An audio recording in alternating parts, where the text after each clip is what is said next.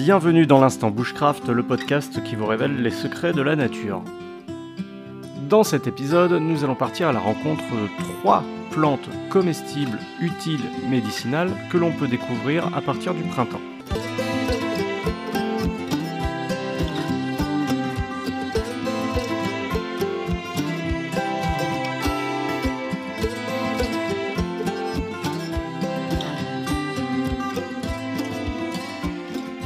Bonjour à tous, ici Alban Camb, auteur et formateur Bushcraft. Alors que le printemps arrive et que la nature se réveille, on peut partir en quête de ces trois petites plantes qui permettront d'agrémenter nos repas. Tout d'abord, l'oxalis. On la surnomme la petite oseille, elle est aussi appelée pain de coucou ou même alléluia. Et de par son aspect, forcément, elle est confondue avec le trèfle, du genre Trifolium, de la famille des fabacées.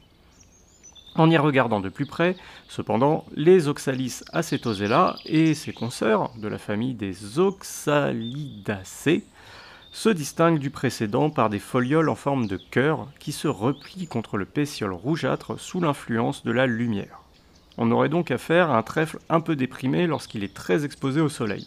Du coup, l'oxalis peut parfois être une boussole naturelle en ayant ses feuilles déprimées lorsqu'elle est exposée côté sud d'un talus par exemple. Les fleurs sont également distinctes, avec leur forme de coupe à 5 pétales, là où les fleurs du trifolium, du trèfle, sont regroupées en une inflorescence le plus souvent en forme de boule. L'oxalis se complaît dans les sous-bois ombragés, mais on la trouve parfois dans les anfractuosités des murets et des trottoirs en ville, alors que le trèfle, on le rencontre plutôt dans les pelouses. L'oxalis présente, et c'est logique, des quantités non négligeables d'acide oxalique, comme chez la rhubarbe ou l'oseille, ce qui lui donne un petit goût acidulé et une très légère toxicité. Mais il faudrait en manger des kilogrammes pour tomber malade. Les oxalates, dérivés de l'acide oxalique, peuvent en effet faciliter la formation de calculs. Les personnes ayant souffert de coliques néphrétiques s'abstiendront donc. Elle fut utilisée pour lutter contre le scorbut en raison de sa teneur en vitamine C. On l'utilisera principalement fraîche dans les salades, hachée ou mélangée à de l'eau pétillante sucrée pour obtenir une limonade improvisée ou tout simplement sur le terrain en guise de petites sucreries acidulées. Cela permet de contrer la sensation de soif. Ma plante préférée, qui émerge au printemps mais que l'on rencontre surtout bien développée en été, la consoude. Son nom évoque les vertus cicatrisantes et réparatrices des fractures osseuses qu'on lui a attribuées par le passé. La science a montré que la réputation de Symphytum officinalis, de la famille des Boraginaceae, était largement surestimée. Cependant, elle peut être utilisée pour traiter de nombreux problèmes de peau grâce à sa richesse en mucilage et vous pouvez l'utiliser pour épaissir des sauces et des soupes par exemple. On la reconnaît à ses feuilles en fer de lance, pointues et couvertes de poils rêches qui donnent l'impression que l'on touche un véritable paillasson, texture peu agréable qui s'adoucira radicalement à la cuisson. Les feuilles s'organisent le long de la tige avec une rotation de 120 degrés à chaque étage. La tige, quant à elle, peut s'élever depuis la touffe de feuilles basales jusqu'à 1,50 m de haut. Les fleurs sont des clochettes pendantes, blanches, jaunâtres ou mauves. Riche en calcium, la consoude a la particularité d'avoir, une fois cuite, un goût prononcé de poisson. On peut ainsi réaliser de délicieux poissons panés végétaux sur le terrain. D'aucuns mettent en garde contre la teneur élevée en alcaloïdes toxiques pour le foie, les pyrrolizidines. Mais ces effets indésirables n'apparaîtraient qu'après une consommation quasi quotidienne. Donc si c'est exceptionnel et disons une fois par mois, vous n'avez pas de soucis à vous faire. Une fois infusés dans l'eau et ou dans l'huile, les cataplasmes de consoude ont des effets calmants sur les douleurs musculaires et articulaires. Et ça, c'est vérifié.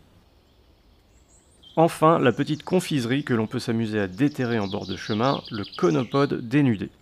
Les balades de printemps sont revigorantes car la nature reprend ses droits et l'on se sent plein de vitalité. Il est des plantes qui illustrent à merveille pour le bushcrafter ce retour de la belle saison. Le conopode dénudé, Comonopodium majus, pour l'une des espèces que l'on désigne ainsi, ne se laisse repérer que par un œil averti et attrapé que par des mains expertes. Aux alentours du début du mois d'avril, on peut voir ça et là sur les talus ombragés ou sur les sols bien aérés, un feuillage très découpé ressemblant vaguement à la carotte. Faisant également partie de la famille des apiacées, le conopode ne dégage aucune odeur quand on froisse ses feuilles délicates. Il faut aller chercher sa richesse sous terre en creusant soigneusement autour de la mince tige qui s'enfonce parfois à quelques dizaines de centimètres. Ce fil d'Ariane s'affine et vire rapidement pour se lier à un tubercule sphérique pouvant atteindre la taille d'une balle de golf. Si l'on peut faire revenir cette noisette à la poêle dans du beurre de micelle, il est très plaisant de croquer directement ce délice printanier après en avoir soigneusement enlevé la pellicule protectrice couverte de terre. Croquante et au goût délicat, voire épicé, cette petite gourmandise rend vite accro. On prétend d'ailleurs que les léprochaunes d'Irlande, c'est-à-dire l'équivalent de nos corrigans bretons, en ont fait leur mets favori, à déguster juste après l'avoir déterré. Respectez cependant la ressource et limitez vos cueillettes pour ne pas dévaster les lieux et pouvoir vous régaler à nouveau l'année suivante. Enfin, lorsque le conopode dénudé est en fleurs, il est inutile de vouloir creuser pour manger son tubercule. En effet, la plante a déjà puisé les ressources dans le tubercule pour faire ses fleurs. Vous vous trouverez donc face à une noisette de terre particulièrement ligneuse et dépourvue de ressources amidonnées.